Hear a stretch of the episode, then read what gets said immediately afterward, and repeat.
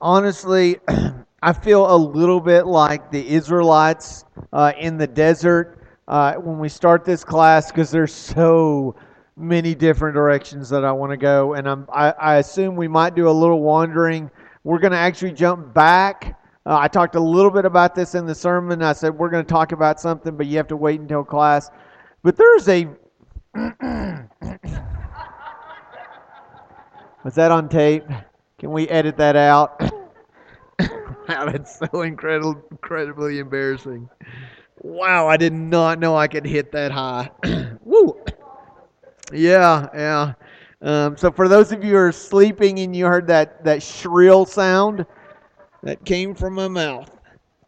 So in Exodus chapter 13, verse 7, uh, 17, there's, there's a statement that is made that is it really puzzles me a lot. And so I want to dig a little bit deeper, and maybe you can kind of help me understand.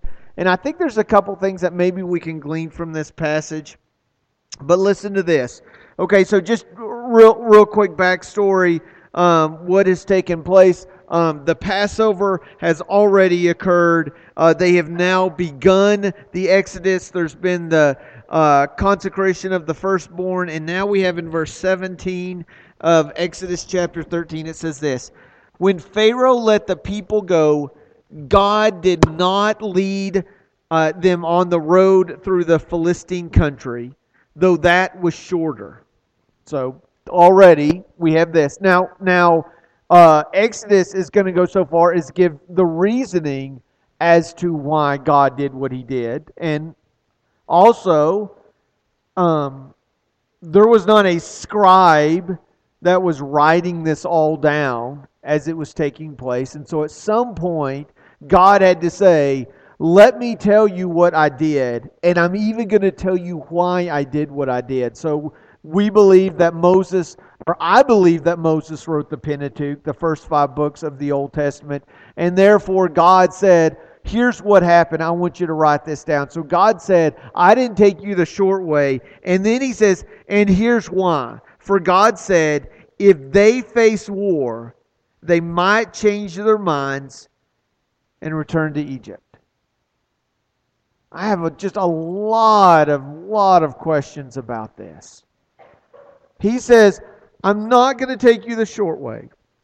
Cuz going the short way, you are in, going to encounter the Philistines. Who are the Philistines? Do we know anything about them? Are we are we going to ever hear anything about the Philistine people? Definitely. Uh, do what?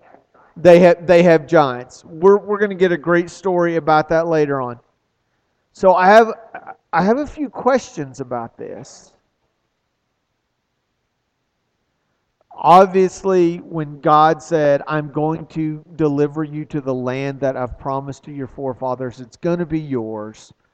Um, and if God can do the plagues that He did, if he can part the Red Sea like he will, couldn't he have done a little more expeditious way to get the Israelites from Egypt to Canaan? Could he have done this? Okay, so I want to talk about that plan in a second because clearly he did. But could he and I'm not trying to be funny or flippant, but we do stuff like this all the time. Okay? How many of you um, have been to Hawaii before? Raise your hand. Okay. Um, how do you get to Hawaii? By car? By train? I guess you could go by boat. How do we get there? Usually, we board a plane, okay, and we fly over everything else. There's lots and lots of miles, there's lots and lots of roads, there's lots and lots of water between Hobbs and Hawaii. Don't tell me how I know this. I can just imagine. There's got to be a long ways. I've never heard anybody say, I'm walking to Hawaii. Right? Could God, in all his power, if he can if he can part the Red Sea, if he can if he can sustain 2 million people in the desert for 40 years, could he find a way to beam them, fly them, and blink their eyes and get them from Egypt to Canaan? Could he have done that?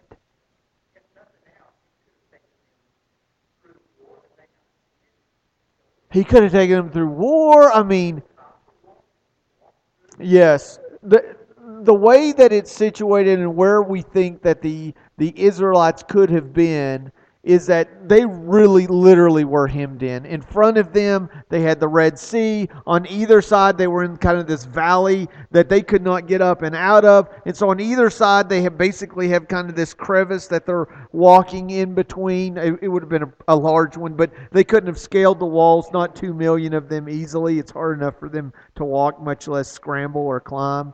Okay, they had the water in front of them. And so God places the, the pillar is going to come in between them. So it, it had been in front of them, and now it shifts and it's going to be behind them, and that that prevents the uh, Pharaoh and his army from overtaking the Israelites during the night. Couldn't he have done something like that? Couldn't he have just made like a huge pillar that went all the way around them? Like, but then there's this really weird thing about he says, I better not take them near uh, where there will be a war, because if they do, they might go back.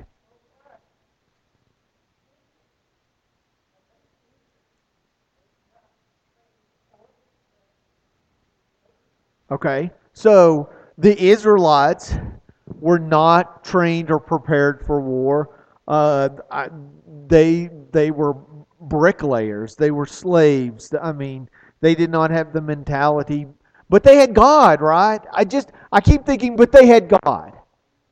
And if God can can part the Red Sea, why can't he just part Why didn't he just freeze the Philistines? Why did he say I have to and, and I'm I'm kind of maybe I should go back and reread it word for word so I don't end up um, saying things I don't mean to say. But he says this he says, if they face war, they might change their minds and return to Egypt. Okay. They're close enough to turn around and go back. What else does this imply?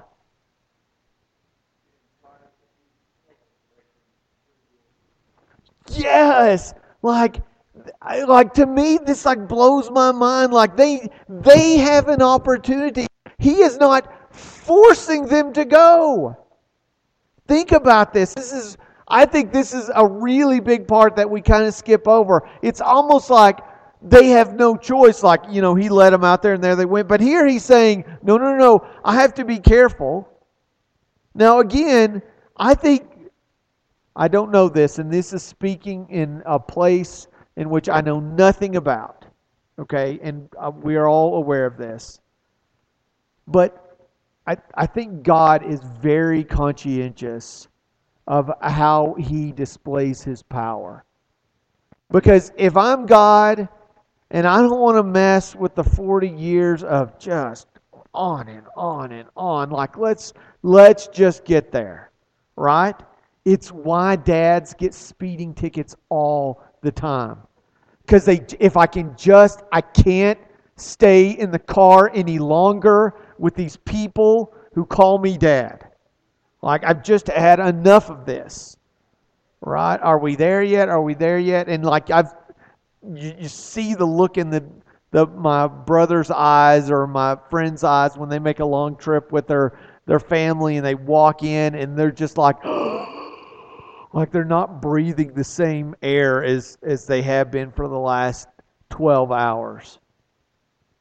God could have skipped all of that. He could have said, I am making a golden, I, I'm going to make an escalator.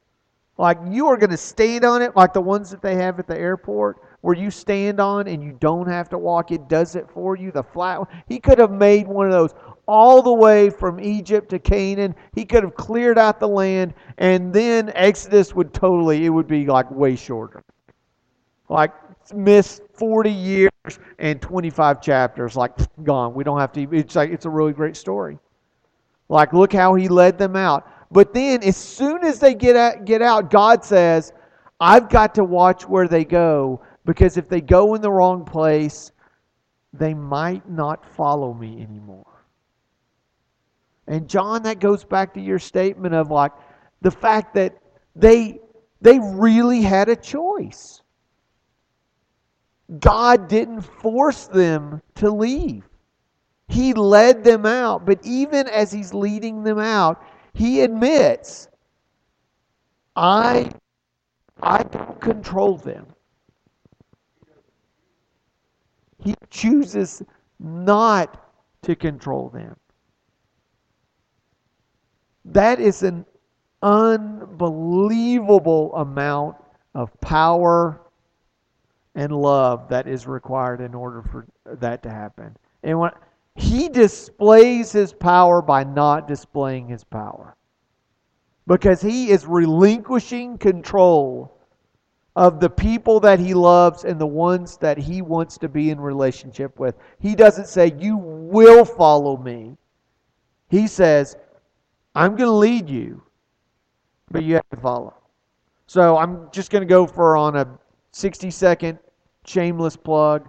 On Wednesday nights, we've been starting a book, 12 Ordinary Men, uh, by John MacArthur. It is um, it's a study. We're now two weeks in. Both of them were introductions, um, which I'm only slightly embarrassed about. But anyway, we're in that.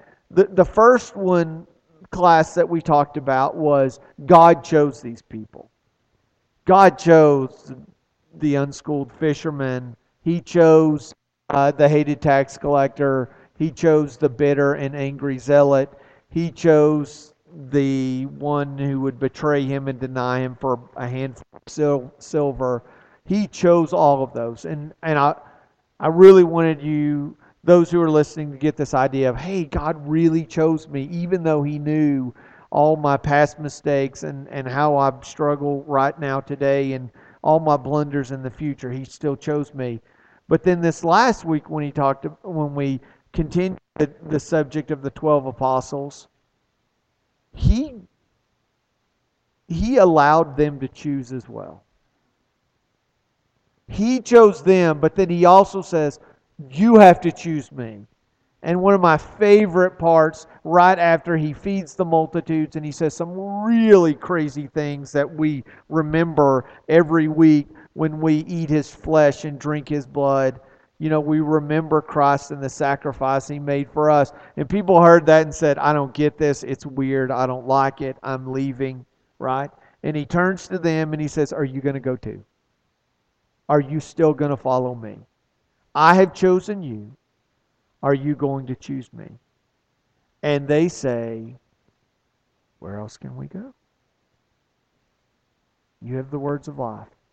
And I, I just, I love that that theme is played not only in the Old Testament, but on in the New Testament, and now even today.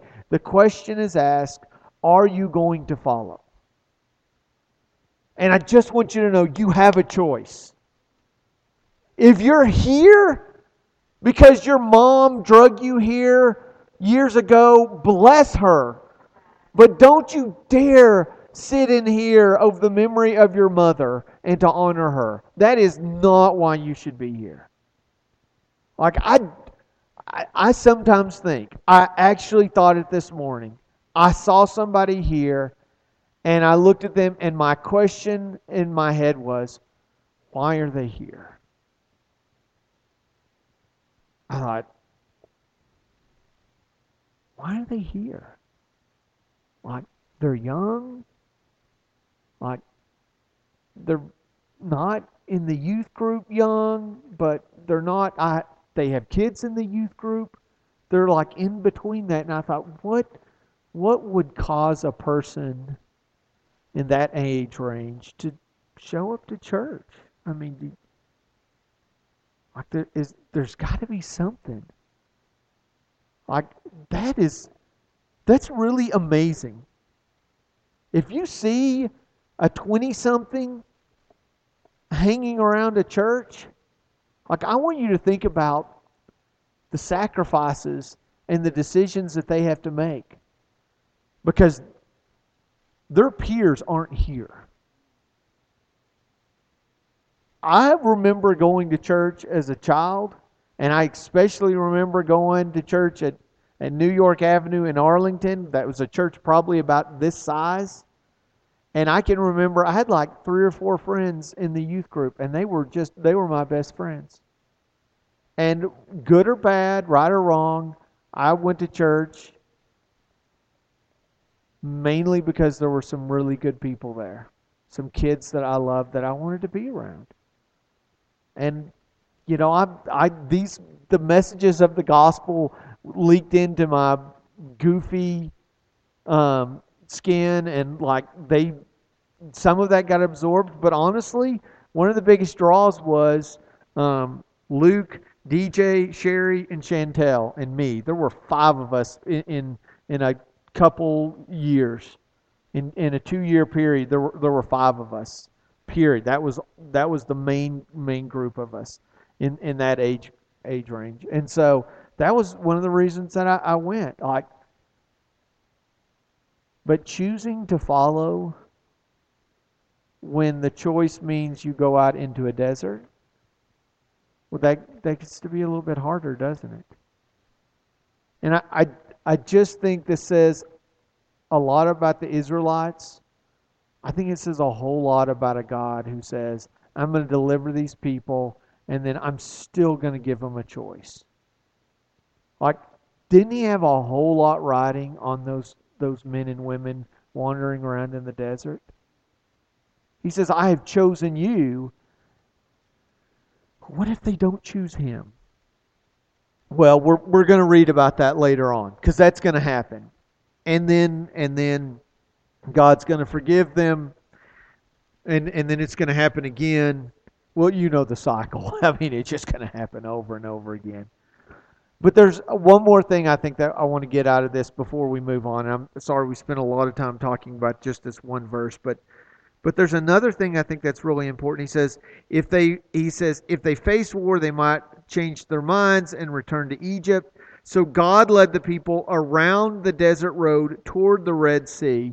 And so God diverted them away from something that could have been a crisis in which they could not overcome. And I just I think that's really important for us as well to remember that that God still protects us even when things seem bad. So, does um, does the the desert wandering seem really bad? I mean, raise your hand if your next trip is I want to go to the desert for 40 years. Do I have anybody? Unless you lived in Hobbs for 40 years and then this has been your vacation. Congratulations. I hope you've enjoyed it. So, otherwise, um, Carolyn, how, how, long ago did y'all move here? And y'all were only going to move for like a few years, right? Norm's told this story to me a hundred times. Like, yeah, we're going to go to Hobbs. It was just going to be for like a couple years. Um, and and you're still with us. What like it's been what 20 years later? Because you were in your 20s when when that happened, right? You, you're still here. But but again, let me, back to my point. If if you think living in the desert is really bad and you think, oh, this is terrible, I'm wandering around the desert. Wandering in the desert was better than facing the Philistines. And God said, I don't, I don't want you to have to deal with that. And then here's the other thing. As, as we come up to the Red Sea, it looks really, really bad. They're hemmed in, they have nowhere to go. First, first they they they basically kind of blame God, but then they really just tell Moses. Okay. They cried out to the Lord, verse 10 of chapter 14, and then they say to Moses, Hey, were there not enough graves in Egypt? Is that why you brought us out here? Like, seriously. And so God has, has led them to a really tough situation right? God's about to do something so awesome. I hate to use the word awesome because we use the word awesome when we talk about pizza and football games, but this is parting the Red Sea awesome. You know why God parted the Red Sea?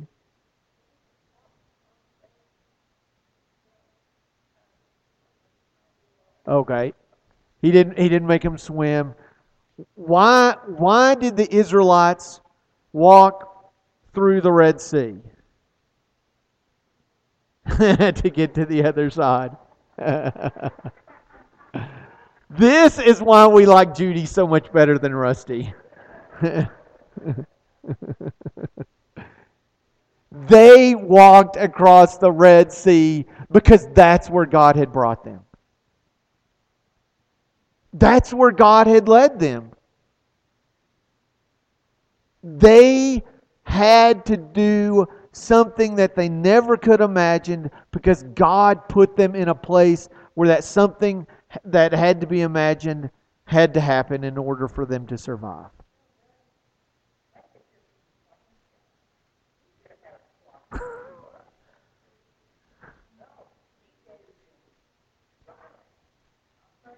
Yeah. Yeah.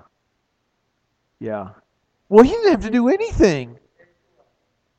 Again, I mean, this goes back to what Tim was talking about in the communion thoughts. Like, I'm sorry, God, I, I hate to speak up here, but are they really worth it? I mean, that's how many times could an angel have like raised his hand and said to God, "Are they really worth it?" I mean, you reference to you know when God looked at the um, the people before the flood, and He's like, "These people are terrible." all the time, all of them, every thought of every inclination is on evil all the time, like bad, bad, bad, bad, bad. Like, you just want to raise your hand and say, Are they really worth saving? God says, I have a plan. Okay, the whole world is terrible and they're evil, and all they do is think about and do bad things all the time. And everybody's like, okay, let's get ready. It's time to wreck shop. We're going in there. And he says, I got a plan. I found this guy and he's got three boys and they have wives and he's got a wife and I'm going to put eight of them on a boat and that's my plan. And I sort of be like, not worth it. Like, I can do the math. This is really not worth it. You're going to destroy so much of your of your creation. And like we we've got to start this whole thing over again and you're picking out eight people out of millions. They're going to be the ones. This is your plan.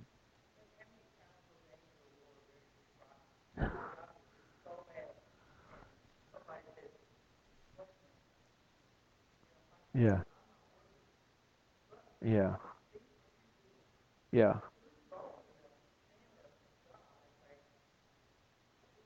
Yeah.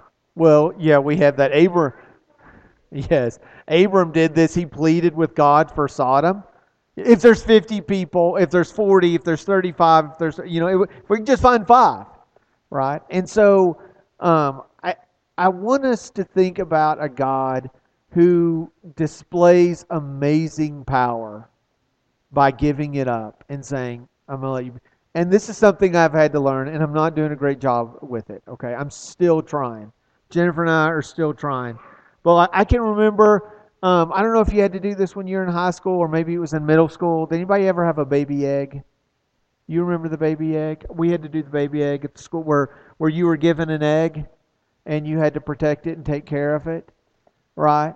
And like it seemed like such a joke back then, but like you're carrying around this, we had to carry around a baby like between or an egg, you know, and you always had your friends who wanted to see you fail, who made every effort to watch you fail. And so what you had to do is you couldn't be dumb. You had to be smart, especially if you're in the locker room. Like you had to protect your egg, and you knew that the further you got away from the egg, the more likely it was that your egg was going to become a yolk on the ground, right? And so you had to like protect that. Jennifer and I are like trying to figure that out now as as as our children are getting older and our oldest one's about to go off to, to school and we have to see ourselves we're like we have to step back like just it is so hard to walk away it it would be so much easier it would be so much easier if i could just like call um, Wyatt's teachers and complain about why he had a zero on a paper he didn't do like it'd be so much easier to call and be like, "Hey, would you just fix this for me? Like, I don't want to have to deal with this. Just, you can do it, okay? It is so much harder to say, yeah, okay, it's yours. You have to do it. And commence, and, and this is not towards Wyatt, because better than I ever was, but uh, he still has a lot of his dad in him. Commence banging head into wall. Like, I, you need to fix this. Let's do this. Like, half the time I'd be like, it would be so much easier. Like, Wyatt, give me your book. I'm going to read this. We're going to turn in this paper, and you're going to be done with it. And I'll do it for you. And then I don't have to get that email every week that says, he's missing this paper. He's missing this paper. I can just say, just, and instead I have to say, you know what? I just have to, I have to let him fail. I, I have to let him make mistakes. I have, and just say, you know what? And he's so tired of hearing this. But we're like, why? Like you're the next the next semester that you have is not going to be at home. It's not going to be in Hobbs. We are not calling your teacher, your professor, nobody. It is completely on you. You're going to have to figure this out. And it is a million times harder than just saying, I'm going to take care of it. It would have been so much easier. God, it would have been so much easier if He just said, You will do this. I'm, you, but He continually gave them a choice. And He let them fail. And so when they saw victory, when, when God delivered them, it meant so much more. When they found themselves in situations that they shouldn't have gotten into, but they got into because they're humans and God says, you know what? I'm the God who delivers, and I'm the God who rescues. But back to the fact that they crossed the Red Sea because God led them right in front of it. God placed them there. And he did this because he wanted to display his power. And so now I have every intention of putting on my boots and stepping on every toe because I've already stepped on my own toes as I thought about this. But I want you to think about the Red Sea that God has put in front of you. And I want you to ask, as we did in the sermon this morning, can you imagine that God can deliver you? Okay, I want you to think about this. I want you to think that you just spent a year isolated, confused, and frustrated. What is your response? Why, God? Why did I have to be here? Can't we just go back? I've said it and I've heard it a jillion times in the last year. I want to go back to normal right? By the way, was normal that great? Was normal really that good? Like all of a sudden, God has placed before us a challenge, and we can either say, This is the worst ever, or He can say, You know what? Why don't you trust in me? Because a year ago, it was a whole lot harder to trust in God than it is today. Like the things that we've had to deal with in the last 52 weeks. Like, how many of you growing up in Hobbs had to deal with an ice storm that would rival anything you would see in the Antarctica? Right? We, we went through that. We thought things were bad when we were fighting for toilet paper. Remember that? We thought that was terrible people running out losing their heads. They're buying like 48 cases of toilet paper. Like, I need it. I got to have it. I don't know what's going to happen if I don't have it six years from now. Like, we lost our minds. And now look what we have. We had this crazy ice storm that comes up. Do you have to start trusting in God then? When you lose power for, for days? You you think you're quarantined when you know you have to go out with a mask on? What happens when you can't leave the house at all? Do you trust in God then? When when you have some some good friends who call you up and say, I heard that you're running, running low on firewood. What, we have extra at the house. You want to come by and get it? I had to I had to run over to, to some some friends' houses and they loaded me up because we thought we're gonna freeze if it gets any colder. We used up a whole cord of firewood in like three days. Just we just burned through it trying because we I had no idea what was going to happen, and that was before it got really really cold. I had no clue. You trust in God then? You trust in God when you have a crazy leader? I, am not political. I, I don't I don't have a side unless it's it's God's side. And I don't know what side God is picking. But I know this. What happens when you get leaders that you don't like? Do you think they liked Pharaoh working under him? Oh, he's a really nice guy. He lets us make bricks all day. Great job. Good work. What about when uh, they switch from from Pharaoh to Moses? Yeah, he has this guy. He has a staff that turns into a snake. That's weird. He calls down plagues. Yeah, he's got a sketchy past, and now he's taking us into the desert. Can you imagine trusting God when there's a guy who's leading that you don't really like and you're not really sure about and you don't trust? Can you trust that God's in control when somebody gets elected into the White House that you didn't want elected?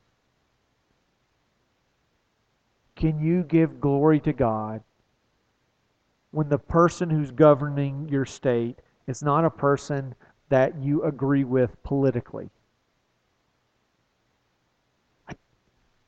I, just think this. Just remember the reason why they crossed the Red Sea is because God put the Red Sea in front of them, or He put them in front of the Red Sea. That's how it happened. They were delivered by God and God allowed them to be in a really tough place.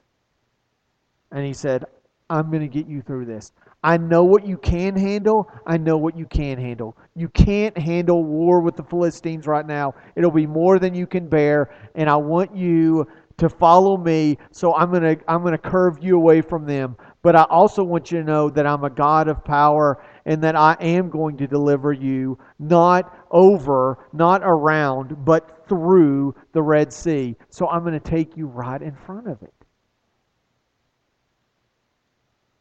If he hadn't brought them in front of the Red Sea, that would be a story we would never know about. Don't you love that story? He tells that story. Uh, Moses writes that story down. He tells that story because it happened. Because I believe that it happened. And it wouldn't have happened if they hadn't been in a bad situation. So now here's here's where it comes together. I don't want you to be afraid that you're in a place that you don't like. Because that's when God can be most glorified, is when we find ourselves in tough times. And then we have this choice. I'm going to pardon the phrase, we have this watershed moment, pardon the pun, where we really get to decide where are we going to go. Are we going to turn back and go to Egypt?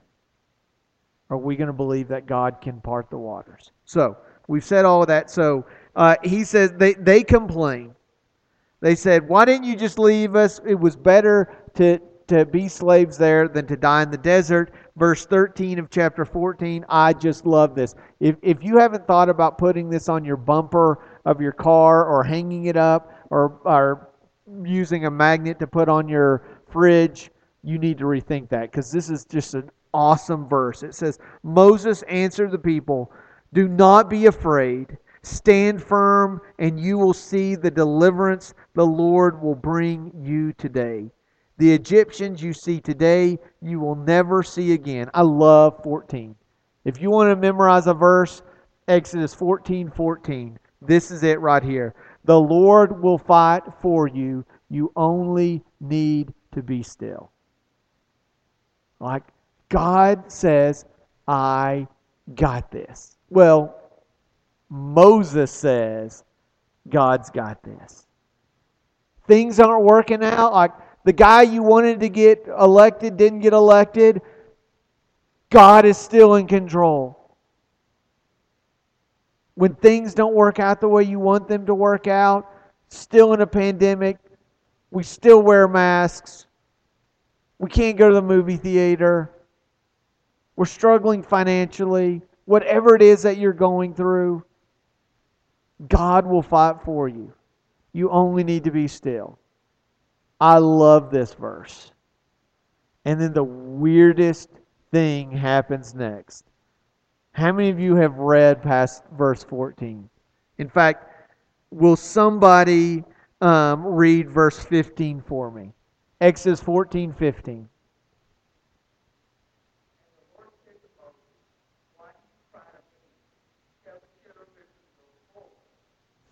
Do you hear that? Do you remember that you know what game I'm talking about? The game you played when we, you were kids? Red light, green light? Not the one you played as teenagers. That's a completely different game. That involves driving too fast. But you remember as a kid you played red light, green light? Red light you stopped, green light you would go. Do you not get the little red light, green light that's going on here? Moses stands up before the people and he says, Don't be afraid. The Lord will fight for you. You only need to be still. And then God says, Why are you guys crying? Let's get moving. now, they're not contradicting each other. Sometimes standing still means that you're moving, and sometimes you're moving, you're standing on the promise that God has given you. That that trusting in God does not simply mean that you're huddled up in a ball. It means that you're willing to follow Him. And that's exactly what's going to happen. He's going to say, okay, it's time for us to go. And so then he's going to raise up his staff. This is, you've all, all heard this, you've read this before. Charlton Heston did this several years ago in a movie. He raises up his staff, and the waters are going to part. And then this is logistically a whole lot more difficult than we make it seem to, to play out. Like, I can't remember the largest crowd that I've ever been around, but it's got to be less than six digits. I don't think I've ever been in a crowd of more than, I, I would say, 80 or 90,000 people. Um, I, I had gone to see a Cowboys game several years ago when they were in the new stadium. I think that holds around 80,000 people. I could be wrong. Somewhere around that. That's a lot of people. Like, what happens at those games is that um, after you want to stay for the whole game because it's going to be a nail biter and the Cowboys are going to pull it out and win, um, obviously. But you want to stay the whole game and you then sit in your chair for another 30 minutes after the game is over. People have left the field, but they haven't left the stands because there is this quagmire of people trying to make their way out. And they're in cars. It's not like they're dealing with camels and sand. They're dealing with people in cars, and we're talking about 70, 80,000 people. Now, you be totally honest. How many of you have left a Rangers game early because you wanted to beat the crowd? Never. oh, it's the Rangers. You, they're like the Cowboys. They'll find a way to lose. Um, like I can't tell. I don't, I may have stayed to like five games. I grew up next to Ranger Stadium. I bet you I've been to hundred games. I probably stayed to five games to, the very finish. Everybody starts to leave because you're like, I don't want to get stuck in this crowd. That would have been forty thousand people in cars.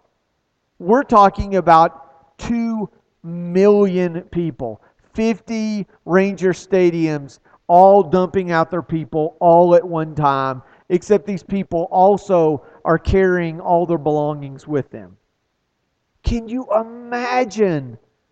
I can't. I cannot imagine 2 million people moving around with all their stuff, with their kids with them, saying, Are we there yet? the sweet wife with them, telling them, What are you doing? Why are we out here? Two million people. And so this, it talks about happening, how long it would have taken. Uh, it would have taken all night. It says, throughout the night, the cloud brought darkness to the one side and light to the other side, uh, so that neither went near uh, the other. So uh, they, they're going to cross over through the Red Sea. The Egyptians are going to pursue them. And in the process of that, during the last watch of the night, verse 24, the Lord looked down from the pillar of fire and cloud at the Egyptian army and threw it into confusion. He made the wheels of the chariots come off or get jammed so that they were having difficulty driving. Listen to this. And the Egyptians said, Let's get away from the Israelites. The Lord is fighting for them against Egypt. Why haven't the Israelites uttered that same phrase? In fact, this is going to happen for, for a while now. You remember a little bit later on, after they make it through part of the desert, they're going to go spy in on the land that's going to be theirs. And the doors, the, the gates uh, uh, are locked up, and the walls are shut tight because everybody else fears the Israelites and the God whom they serve, except for the Israelites. The Israelites are like, we can't do anything. Everybody else is like, they're going to destroy us if they get near us. And they're like, we can't do this. And the Egyptians, as their chariots start jamming up and wheels, I mean, the wheels come off the chariot, they're like, let's get out of here. We can't do anything about it. And that's when the, the waters are going to flow back over. The Egyptians were fleeing toward it. The Lord swept them in the sea. The water flowed back and covered the chariots and horsemen. The entire army of Pharaoh that had followed the Israelites into the sea, not one of them survived. Okay.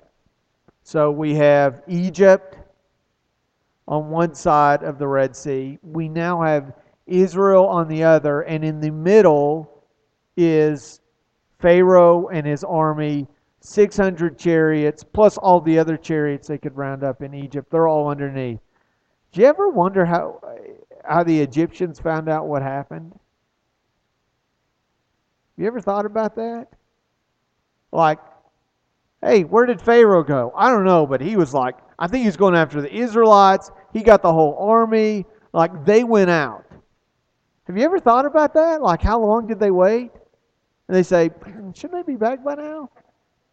Shouldn't they be back by now? Where's Pharaoh? Where's the great and mighty Pharaoh? Like, I, I hurt for the Egyptian people. One, because Pharaoh was a tyrant and he was arrogant and egotistical. And because of his arrogance and because he thought he was so awesome, he brought suffering upon his people over and over again. But also hurt for the people of, of Egypt because they had to endure that suffering. They buried firstborns. I don't know how many thousands of, of people in Pharaoh's army drowned that day. Can you imagine the wife who buried her firstborn son and just a few days later her husband never came back home? But you'll notice if, if we go back and look, he did this so that the Egyptians would know. I think God did them a favor. And my prayer is that there were a group of Egyptians